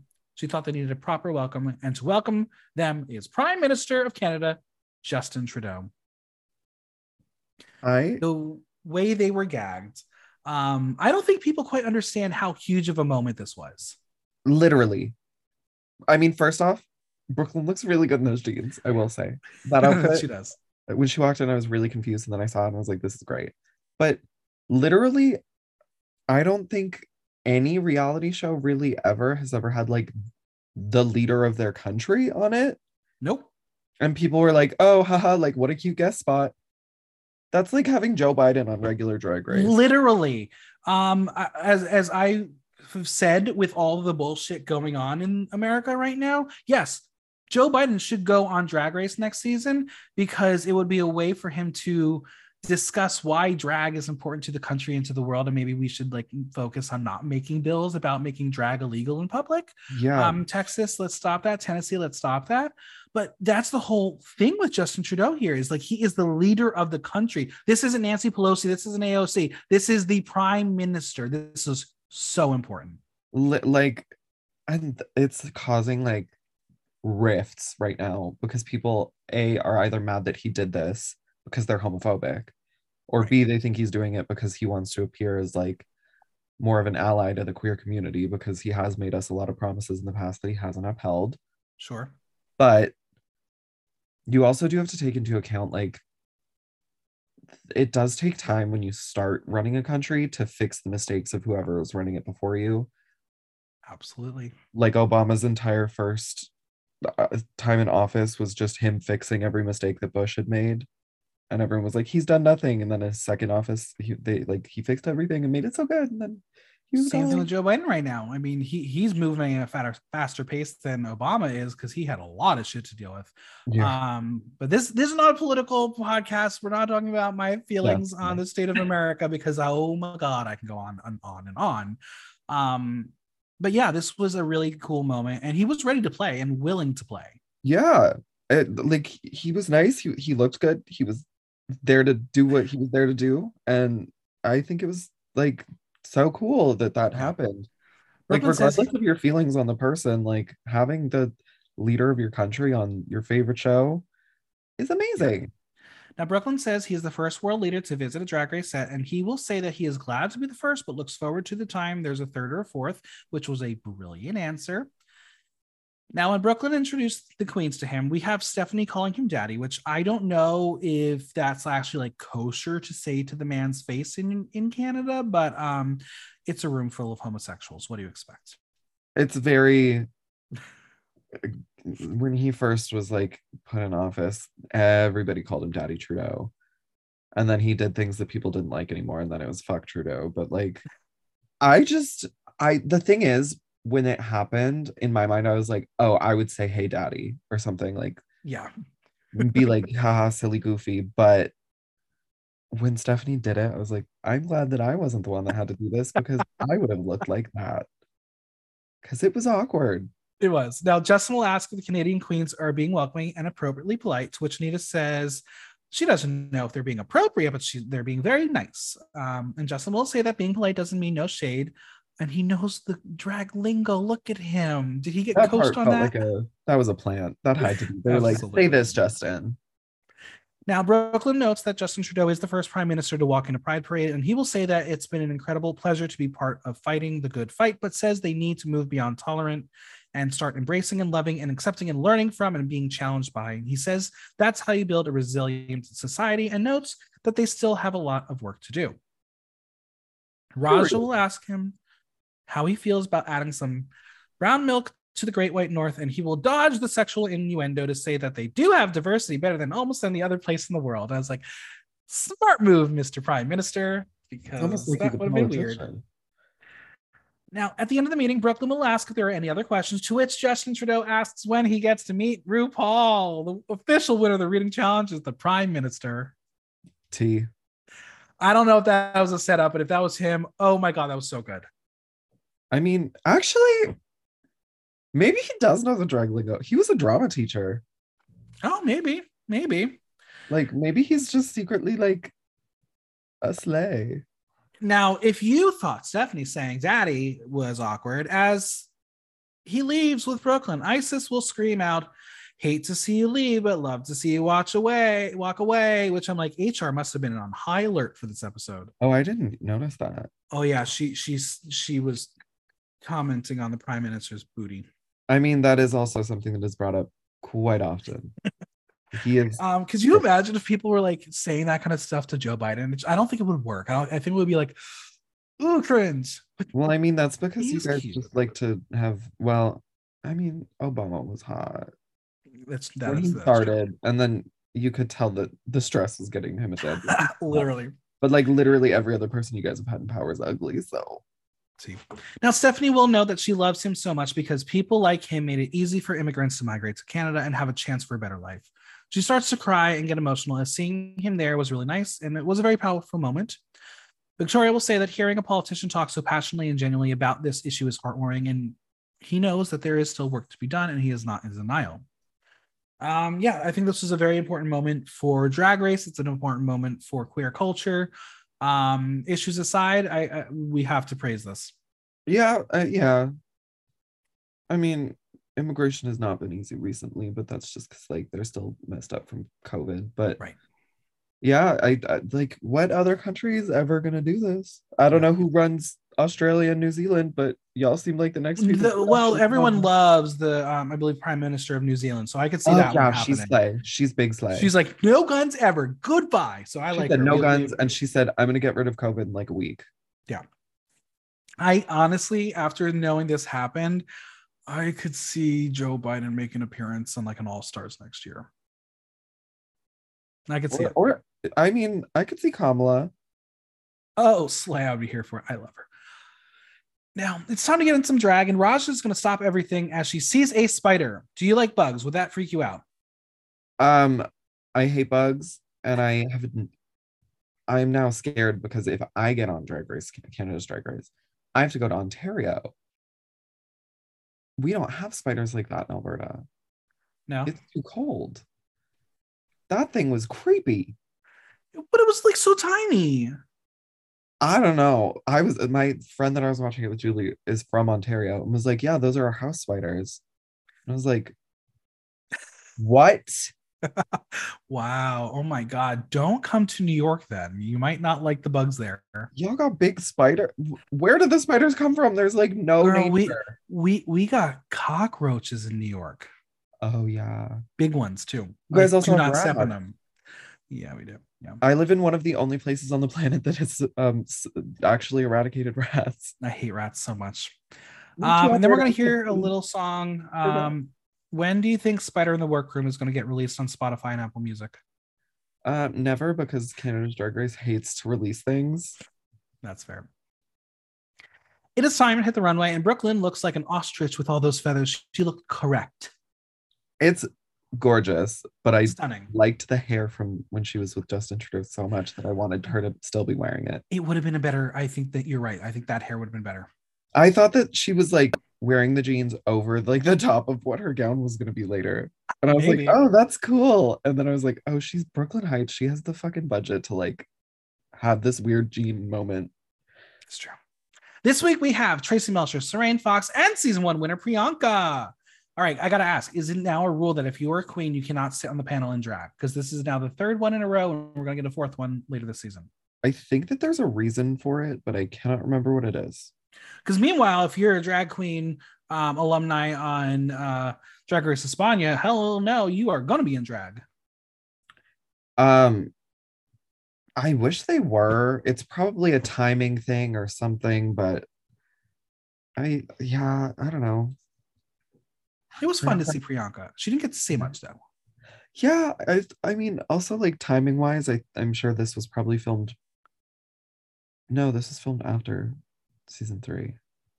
Was it? I can't remember. Yeah, I think so. They had Jimbo as a guest judge before Priyanka, which I kind of was like, that's not. Mhm. You should have had Priyanka, and then you can have Jimbo, and then you can have Lemon, and then whoever else. I, I I think um what was interesting is we all remember the trailer and we remember a quote from Priyanka saying like I know you I'm I'm going to judge you. We didn't get that quote at all. We it didn't didn't. happen. Who was she where did that go? Who was she referring to? Probably Rita. Right, but Rita wasn't even in the top or bottom or anything. So Oh, where did that where did that quote come from? it had to have been a Canadian girl. Probably not Stephanie. Probably Icesis. Probably Icesis. Kendall was gone. So confused why they kept that in the trailer but didn't keep it in the show. So if someone wants to do some sleuthing, find out for me. I need to know. She wouldn't know Anita. She wouldn't know Vanity or Victoria. She might know the American Queens. It had no, it had to be Icesis. Yep. Category is celestial bodies, and in honor of the runway, we are going to play shooting star or falling meteor. First up is Silky Nutmeg Ganache, look by Troy C. Ford and Sean Burkett, jewels by Complot, hair by Terry Savoy. Is it out of this world? Parts of it. Um, I think the bodysuit is back to old Silky, where it's fitting in a way that does not showcase her properly. I do not care for the red in the hair. Everything in this color palette is softer and cooler, and then it's like, bang, here's the red the dragon it's a cute addition not what i expected from her but at least they turned the lights off so she can show it in mediocre glory but it's Yeah. the shoes oh my god not the cliffhangers baby oh no no no no no no uh not my favorite i'm glad she's pushing herself but i think this was just not as visually as stunning as it could have been Um, I like the dragon. That's it. yeah it's a cool dragon and she didn't even Um, know why she had it Yeah, what's is there something? Oh no, that's a light. I thought there was something hanging from her crotch. The hair, 100%. I agree with you. If she was gonna do this hair, it should have been purple or blue or green, Yeah. like a color that actually matches something. yep I hated that there was just a big black tube hanging out of the dragon's mouth which is for the smoke effect to the fog machine, but like paint it pink. right Make absolutely it match so that we don't just see this like I don't know. That drove me insane. Her makeup's bad. The bodysuit fits poorly. Yeah The shoes don't go with anything. They're ugly. Fallen, fallen, whatever. Fallen star. Brooke Lynn says it's a fun runway and she always puts on a show. She says, as far as Snatch Game putting on a Lizzo impersonation, she's got it down, but entertaining doesn't translate into funny. She tells her that she would talk in circles, then she didn't know what the joke was until she thought of something. Traci says it was a laundry list of Lizzo facts. She's Silky says that she literally made a sheet of Lizzo sayings and she studied it and took it, and which took out the spontaneity. Traci will ask, is this Drake Draco the Dragon constellation? To which Sil- Silky says, sure. Sarain says she loves the hair and the puppeting. Uh no, it's a falling meteor. Not for me. Fall, yeah, fallen meteor. This meteor fell hard. It crashed. Audience 40% shooting star, 60% falling meteor. Next up is Ra'Jah O'Hara. No designers listed, but I'm assuming it was made by Ra'Jah. I will say this controversial, statement again and again. Pants are not a brand. They are not a personality. All you hoes blowing smoke up her ass that they love her in the pants. It's like what you did when you encouraged Trixie that her RuPaul impression was funny. It doesn't work. I'm over it. Wow, me baby, I'm ready for something new.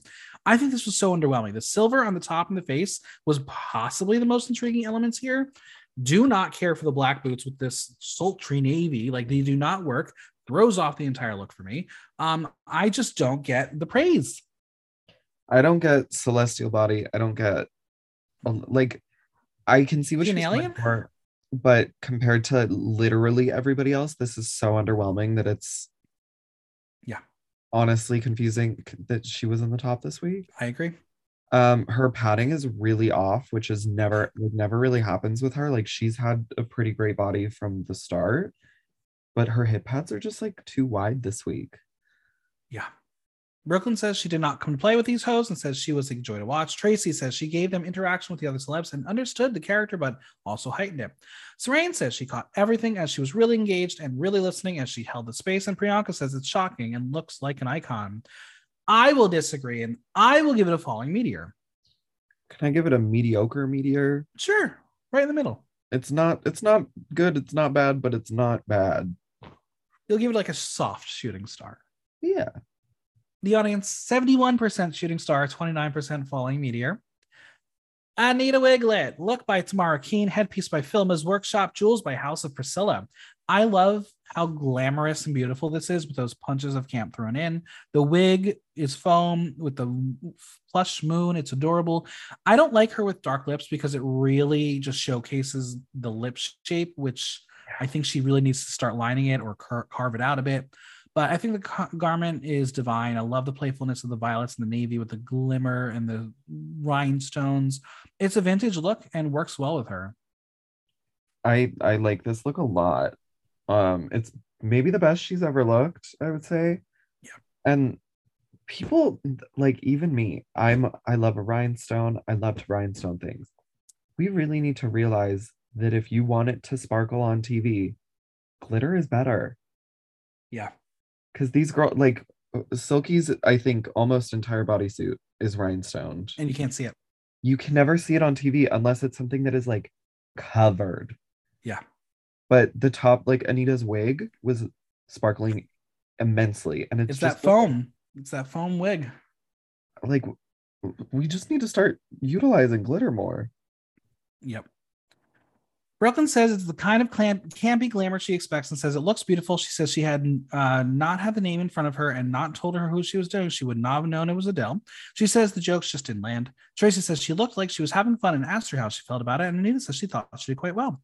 She says she was only on her season for four episodes and wanted to show the world so much. And it's been two weeks where she just felt disappointed. She will remind us, look at the panel, and says that two of these people did not do well in Snatch Game and look at them now. Sarain says she can still find the beauty and magic in her and says just because they have a different opinion doesn't mean she can't own those moments. And Priyanka says she has to let herself have the drag race journey and just live it. She says the runway is incredible and wants to put her in a museum or put her under her bed and hide her away forever, which is not creepy at all. Yeah, that was a really weird comment. Um, I love this look. Shooting star. Yeah, I'll give it a shooting star. It's it's great. Audience 81% shooting star, 19% falling meteor. Rita Baga, look by Bunny Bufly, hair by Stefan Scotto de Cesar, jewels by Amped Accessories. Hey. Um, I can't wait to possibly have uh, Mr. Amped Accessories make me something for my Glam Awards look. Uh, we're working on something potentially. Ooh. Once I decide what color velvet jacket I'm going with, we'll, we'll decide what I'm making. But Oh. I need a statement piece. I need I need a thing. I need something. But I already told him I was like, I don't want drag. I want something like cool. He does like Yeah. cool like um custom pieces for people. And then I, I was very careful not to say statement piece because then when you go on uh, the website and see statement pieces, I was like, I can't afford that. the dinner plate earring. so we're gonna we're gonna find something. Um, but yeah, this was stunning. I love the structure of the sun on her back. It's so well constructed, ties into the shape she has on the gold sun on her chest. The peekaboo with the legs, quite sexy for an old bitch. Material just shines. The hair is on fire. This is one of her better looks of all time. She is literally smoking, baby. This I think this might be the best she's ever looked. It gives very similar to Kendall's entrance. Mhm. It also gives very similar to Jan's promo for All Stars. Which is it all that same designer? Um, I it might be Bunny Befly. It might actually be. Wait, wasn't she on Drag Race? Yes, Yes, yes, yes, yeah. She made the Thai uh, Drag Race Thailand. yeah, and she made um she made one for Blue, she made one for Jan. Yep. Okay, Slay, So- yeah. Hey, if you can be recognized for your work, that means you're a great designer. Just don't I make, mean- make everyone have the same thing. There's only two designers that I've ever seen that I know exactly who they are, and one of them And we're gonna talk about another one, but designs. Mhm. Um, I like this look. It was really cool. Good I for her. this is great. It looks expensive. It looks nice. She looks pretty. It's a shooting star for me. Shooting star. Audience 82% shooting star, 18% falling meteor. Next up, Stephanie Prince. Look by Patrick Asarina, hair by um, Abaya Mirage, nails by Nails by Indigo. A Uh, she know- BMI. What? A Bia Mirage. A Bia Mirage. She knows how to serve a look. Not all drag artists are good at drag race, but she might be proof that she can give you a look, but maybe the challenges are not her forte.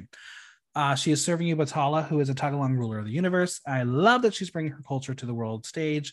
The colors are vibrant. I love the blue serving as like a backdrop for that shimmering yellow to just pop. The headpiece is beautiful. The hair is a bit on the thirstier side. I would like something a little bigger, but she also knows how to paint. Like brilliant artistry on that makeup.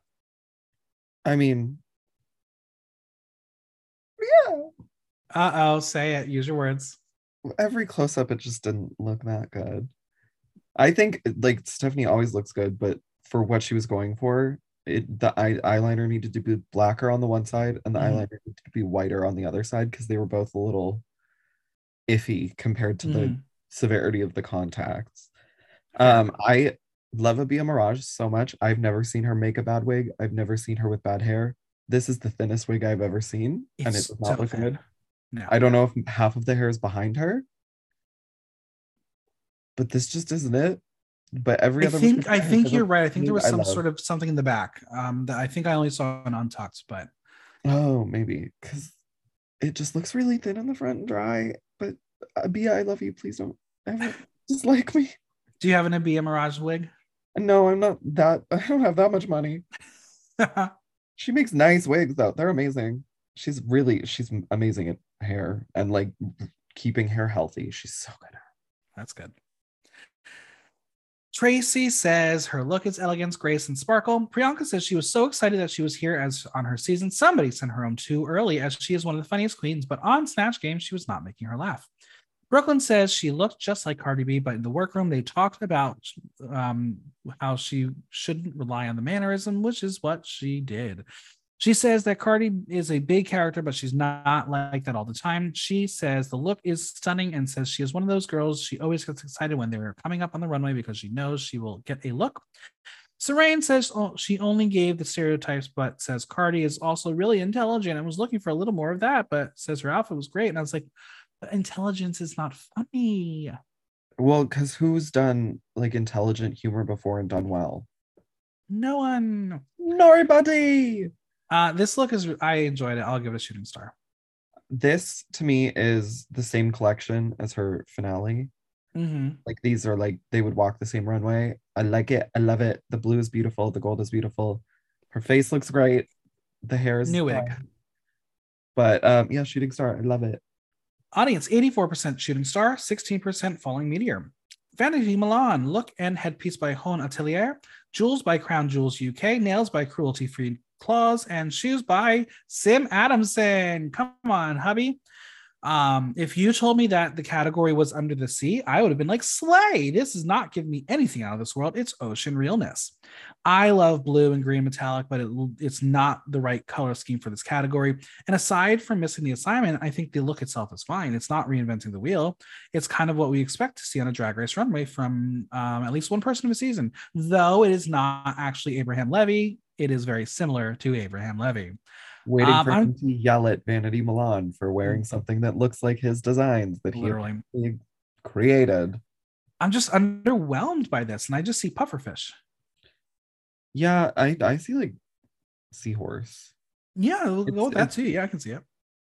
The first time that somebody wore something like this on Drag Race, it was revolutionary. It was new. Blah blah blah.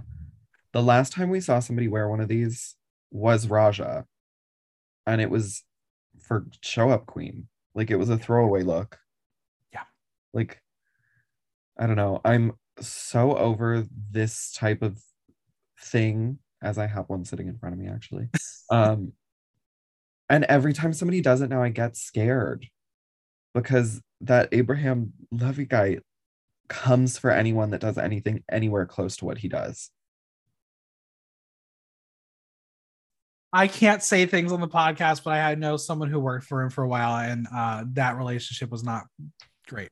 Um, but he does great things. He's made some incredible looks. I think we've just used it all on Drag Race, and I think we need to actually reinvent the wheel.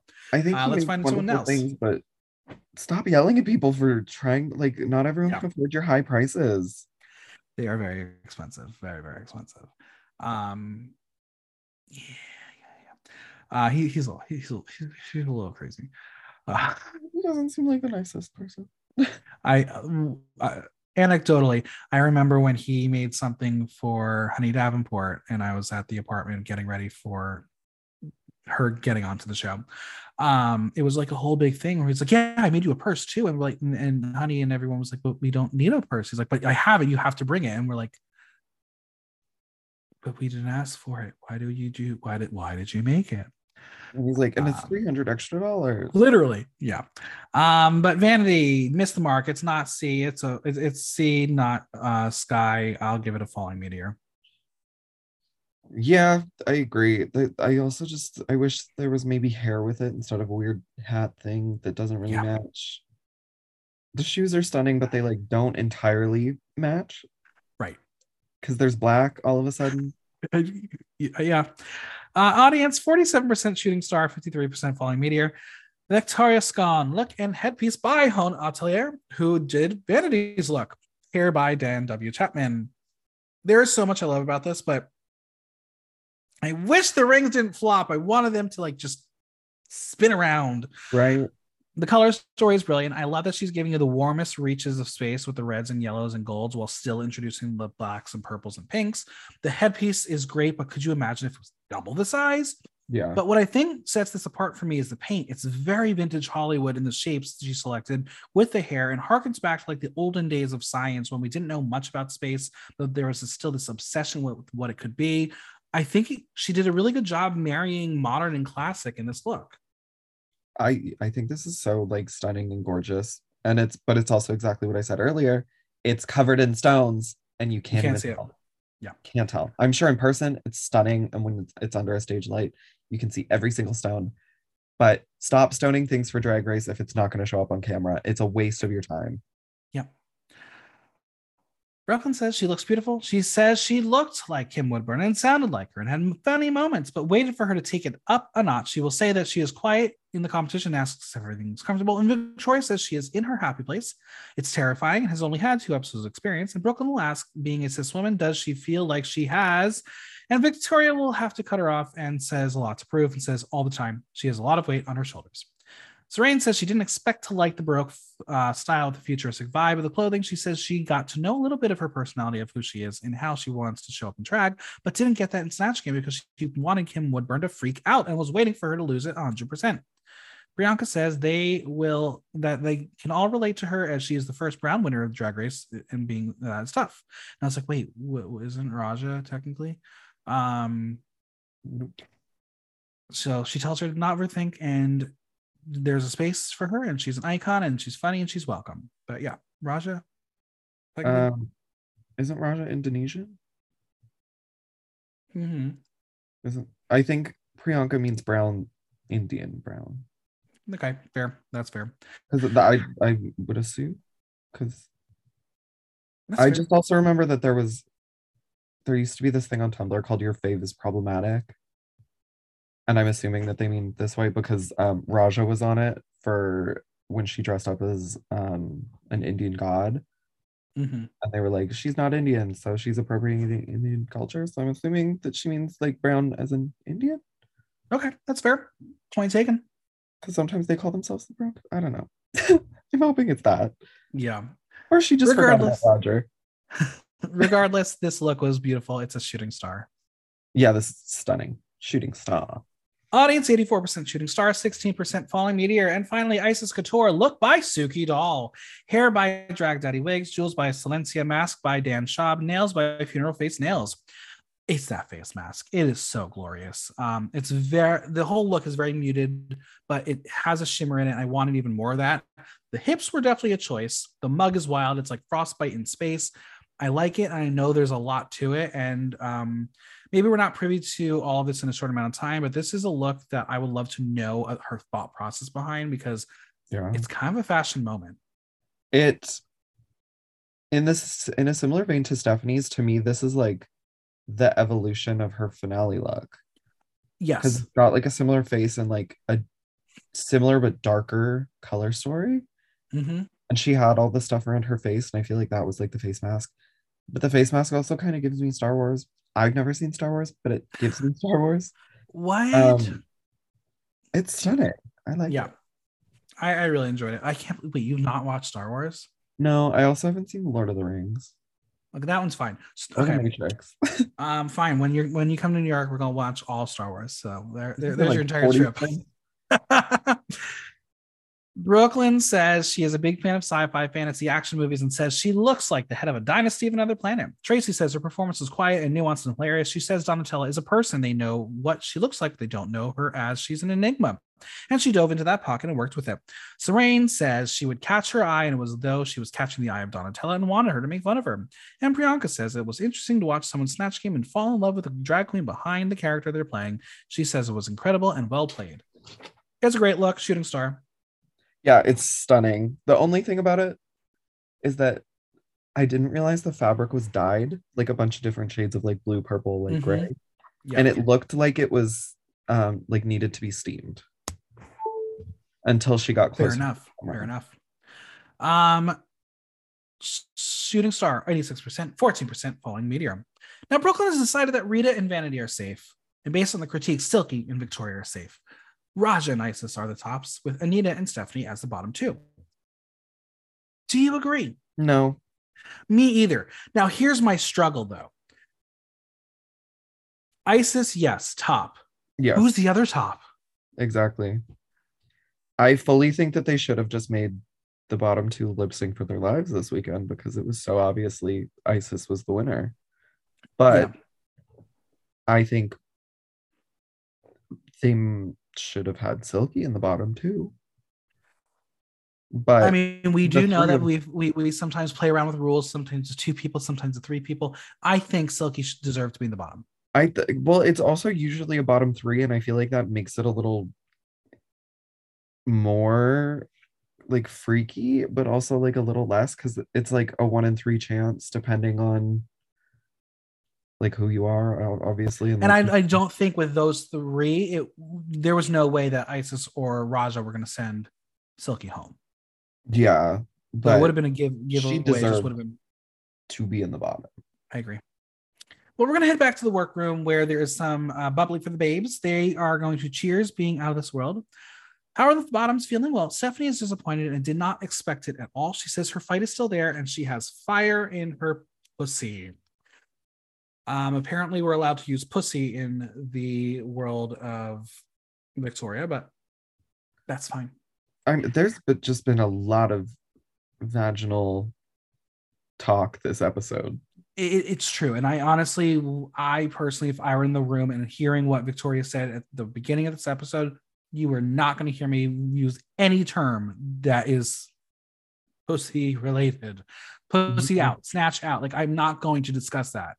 I mean, most of the the vaginal references this episode were Victoria because she kept Correct. making jokes about snatches, and I was like, okay, Correct. play, but like, I just feel like if I was editing this episode, I would have maybe like toned it down. There was just so many. And that's what I think is part of the conversation that we alluded to before is like, did anybody listen to the conversation or was it just said and it's going to be a topic for certain people to discuss? And next week we'll talk about all these words again. I, I don't know.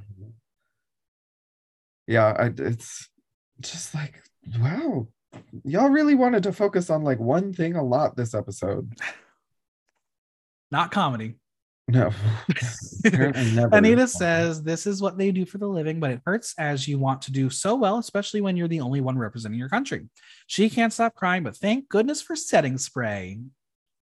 Uh, what setting spray do you use? Um, I just started using the Mayron setting spray, Mhm. and it's like putting a bottle of vodka to your like nose. It's so strong, it burns. But like so far, it's they're nice. But I also use NYX, and I've also used Charlotte Tilbury, but it's so expensive. Anita says she can't wait to rewatch it and realize that she was terrible.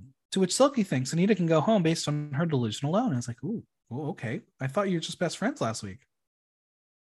Oh yeah, they were like besties. Victoria is disappointed as she could have excelled in this challenge, but lights a fire under all three of her holes. She thinks that More whole Canada- talk. I know, right? She thinks the Canadian is rubbing off on her. No more Mrs. Nice Lady. Now, Icesis is feeling fantastic. She's ready to fight with Ra'Jah. So, how do they all plan on choosing who stays and who goes? Icesis says it will come down to the conversations, and Ra'Jah says that she needs them to plead their case. So, with Ra'Jah, Anita says that she wants the opportunity to show her growth from her season and what else she can do. She will note that she never did a reading challenge and she won it. She wants to prove that she can turn around, turn it around, and says that her chances of winning are bombing. Ra'Jah tells her that she needs to get out of her system, invites her to twerk a little bit, and they do. How cute. For why? Ra'Jah says she could eliminate Anita as she is a comedy queen and knows that there will be comedy challenges coming up, but says she could keep her around because she's not that confident right now. Now, Stephanie tells Icesis that she wants to be there so badly, and Icesis will ask her what she has over Anita. And Stephanie says comedy. And deadpan, no pause Icesis tells her she can't do comedy. We love sisterhood. That was so good. That moment. You can't do comedy. It was so funny. Ste- uh, also, Stephanie of that cast, other than Vanity Milan, is probably like the highest caliber dancer. She could have said that. And Literally. the dancer. I mean, it was almost And you almost have to wonder if Stephanie was trying to be funny in that moment, and that's why she said it. Yeah. Like, It just didn't work. but I guess pretty much almost everything that Stephanie excelled in in her season that She she, was able do. to show, she was beat out by Icesis. Literally. Except for the dance challenge, because Stephanie was safe on the dance challenge, but like bottom safe, right. and Icesis lip synced. right. But the episode before that, they were the top two of the week hmm when Stephanie should have won, but that's just my opinion. Now, Icesis tells her that she thinks she started off strong on Snatch Game, but then it was one note and will tell her that what Anita gave, she didn't find funny at all. Icesis reminds her that they got rid of one Canadian girl. Does she want to get rid of another? This is going to play into her decision. Stephanie knows that Icesis knows she has more to show. They're sisters. She just doesn't know how Ra'Jah is going to make her decision when that plays out. The couch kids want to listen in as they wonder what Stephanie will be saying, and Vanity thinks she needs to fight and choose her words right. And will the Canadian girls stick together? Is going to be the big question mark. With Ra'Jah, Stephanie tells her that she needs to show more of her personality. She says, coming back there and competing against big personalities is hard, but if she stays, they're going to see fun Stephanie and see the roar. Ra'Jah will tell us that she's waiting. You can't wait till the finale to see if she'll bring in the greatness. She needs to bring it now. Anita doesn't want to bag Stephanie, but Icesis gives her permission. So Anita says she's been doing drag for 12 years and she loves Stephanie, but she feels she has more decorum and grace and is more deserving of a spot to stay.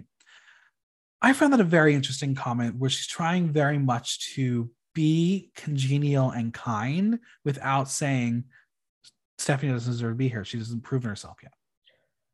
Yeah, it was definitely a really strange way to go about it. Like it was kind of like the way and the way the things that she said, like I have more decorum and grace and like style. I was like, maybe not. Like Right. Stephanie has shown that she's like gorgeous and has amazing looks and can present them pr- pretty well. I don't know about last like first week, but like love you, Anita, but you're not very known for like the best looks. No. So you're Yeah. kind of like a character foil to each other because one of you is really funny but not the best looking, and one of you is amazing looking but not the funniest. Right. Now we're gonna watch the two queens and their lip sync looks, and I was like, oh wow, we're ready to rock out those mullets. Now I will say, if I were ever leader of the world, the first thing I would ban are mullets. I mean, nothing's as bad as Brooke Lynn's, so Oh, it's terrible. I liked it for like 10 minutes and then I looked at it a lot and I was like, ooh. I think what bothers me is the perm part of it. It's like perm mullet, and it's like you can't have both because the both hairstyles are bad individually. It also always looks like greasy. It's very greasy. You can Um, tell when someone's hair isn't naturally curly and they make it curly because it always looks greasy. Yeah. All right, the top two return as they are about to lip sync for the world. This song is Skater Boy by the pop punk princess of the Great White North, Avril Lavigne. I screamed at the song selection. I was so happy. Um, do I still remember every word? You bet your ass I do. I'm so mad. You wanted I'm that song. so mad. UK versus the world. They said, "Oh, we're gonna use like UK songs, but like mostly like we're just doing whatever this year." And then Canada has our little like laws about Canadian content, so we have to use Canadian songs. And it's All Stars, so they have to use the great Canadian songs. So they already used My Dream. I I wanted the first week's lip sync song was my dream. If I Oh, ever yeah? got in the bottom of my season, that's what I wanted. And then they got Skater Boy. They're using all of the songs that I want. Okay, so what's your third? What are they going to use next week? Um, well, I I I also wanted Beauty and the Beat, and they used that in the last season of Canada's Drag Race. So who knows what's next? Probably. Um. Oh my God, who was I saying? I was like, why haven't they done that yet? Oh, they're gonna do um, I'm like a bird by Nelly Furtado next week. Uh huh. Probably. right. Hey, listen, I'm ready for the finale lip sync to most likely be "Man, I Feel Like a Woman." I don't know. You don't think so? You don't think I there's know. Shania? We haven't had Shania yet, I know we haven't. Hmm, interesting. which they've done on America. They sure have. Regular drag race please stop stealing our good canadian songs y'all took call me maybe and we were like okay maybe we could have that one but then you keep taking them But there's there's a lot in the Carly Rae Jepsen songbook you can choose from. yeah but yeah, like, that's the classic though. what's the classic Icesis had this in the bag. Like the look was so perfect for it, and she had the energy the song deserved. Ra'Jah was there, did not do anything as good as Icesis did. And I do think there were some moments where we did catch Ra'Jah not knowing the words, especially during the bridge. She was quite off. Icesis ate that girl up hmm I think it's a tragedy if you don't know all the words to Skater Boy. it's i mean it's been out uh, i think as long as i've been alive Like that was my freshman year of high school. So like Ra'Jah definitely would have known it because she's older than I am. yeah like that we listen to that cd in the car every day Yeah. it was on the Um, radio it's in movies I hope Avril Lavigne shows up as a guest judge. That'd be cool. i wouldn't be surprised if she would she seems like she's kind of doing anything for clout these days Yeah, let's do it. The winner is Riley Icesis Couture. She wins a luxury vacation for two to Puerto Vallarta, Mexico, courtesy of Air Canada Vacations. And while you're there, go see my friend Stephanie Seymour. She's great. Go see her. Um, I want a trip to fucking Mexico. yeah i'm like damn when i get on i better win a trip Uh, no, you're just gonna win snag tights. Well, they they were not a part of Canada's Drag Race until like this last season or this last episode. I'm excited to win Shoppers Drug Mart points. Oh, they have not mentioned that once this season. They have not said that. Are they not the sponsors? We're not getting anything from Shoppers Drug Mart. Maybe they're just down to sponsor. Well, also Trojan. That's They true. anything about Trojan. Maybe they're just doing regular drag or Canada's Drag Race. Maybe. All right. So who's getting the boot? Icesis has decided to eliminate Stephanie as she is going by track record. The lipstick has spoken. The Calgary Queen is gone. Do you think this was the right decision for Icesis? I mean, I want to say no because I'm I'm the Calgary Queen. Um, yeah, like I don't know if Stephanie had much more to show competition wise, but I am so excited to see every look that she is Yeah. hopefully taking photos of and posting on Instagram. She's I don't know how she comes up with these things because everything is so like pretty and so nice and gorgeous, except one look that she had for her original season I didn't like, but that's fine. Um, I just like I'm sad that I won't get to like watch her walk the runway every week. Can they just Yeah. keep her so that she can walk the runway? hey, maybe call call Brooke Lynn. Maybe she'll do that for you. Oh yeah, I have her phone number. I got some burning questions to wrap this podcast. Are you ready? Okay, yes. What is Stephanie's legacy? Wings? she loves those wings. Wore them a few times. I, I think she is a really interesting drag race contestant because we all want her to do well. I, I don't think there's anyone who's ever been anti Stephanie Prince. Like she's really, Yeah. really engaging. As you mentioned, her runways most of the time are quite spectacular. Yeah. Um, I think she just hasn't hacked the maxi challenge part of drag race yet. I think there's also something to be said still to this day about um UK down under uh, all the English speaking drag races and the way that they will like actively kind of let some people slide on things but if you're ESL they will not give you any sort of help with that. Right. in challenges where like what somebody that's ESL says could be super funny in the way that they're used to like stringing together like their natural tongue but when they're doing it in English or whatever like it's not as funny and then they're marked down for that when that's not really something they could entirely help Right. like they're not given an equal chance to, in my opinion like it's always happening Yeah. I I mean, I don't know Stephanie's background, how much um she speaks either Tagalog, Bisaya, whatever, but I would like to see her on a Philippines versus the world. I think that is going to be it's going to happen because Drag Race Philippines blew up to the point where um, it's probably one of the most underrated franchises the show has. Um, and I'd like to see her get to compete with um, other other Filipinos and really showcase the culture that she wants that she did get to showcase a little bit here um and and do it in an atmosphere where it's so celebrated on that show um so i would love to see her get another chance i hope in the meantime she just works on some of those other um challenges that she's going to have to do again like if there's an acting challenge you better get ready to do it like you there's no more excuses I mean, but in what I was saying before, maybe if it's in her natural like language, she'll Agreed. absolutely excel and she'll like win the season like every episode, and people will be like, "How did she not do this on her season? Because she wasn't Absolutely. treated fairly." act there it is. No I, I agree. I think um i think philippines versus the world is going to be a good stop for her.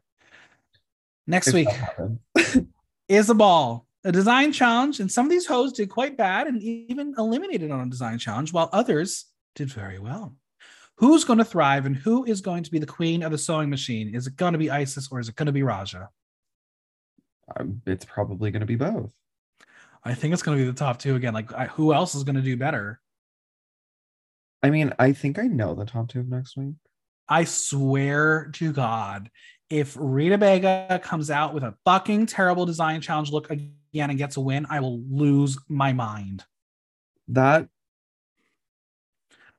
I oh my god, Sarzia Anakwe got fucked over. she had the puffy jacket, right? Yes. Yes, she should have won 100%, a million, a hundred million thousand percent. And uh, probably Lemon shouldn't have been in the bottom. And then Juice Boxx and Rita could have lip synced, and Juice Boxx could have sent Rita home. And then Juice Boxx could have stayed. Whoa, that's the multiverse we all need. Juice Boxx on Drag Race again? I would love to see it. I'm here for it. Let, you know what? Let's do an international um first boot season.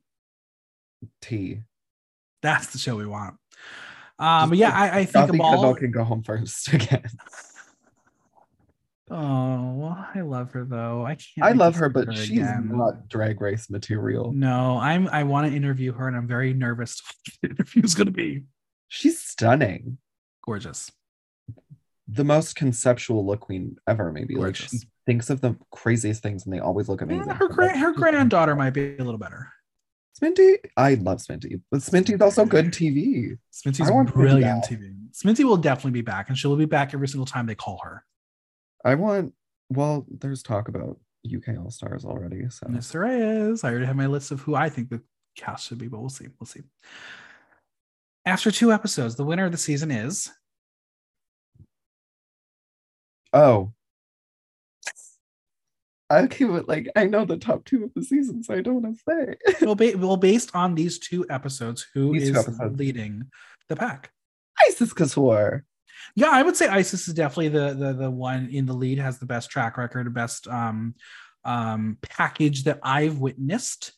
She could have been in the Um, top for the last episode Absolutely, she could have. because Um, Rita so- should have been in the bottom.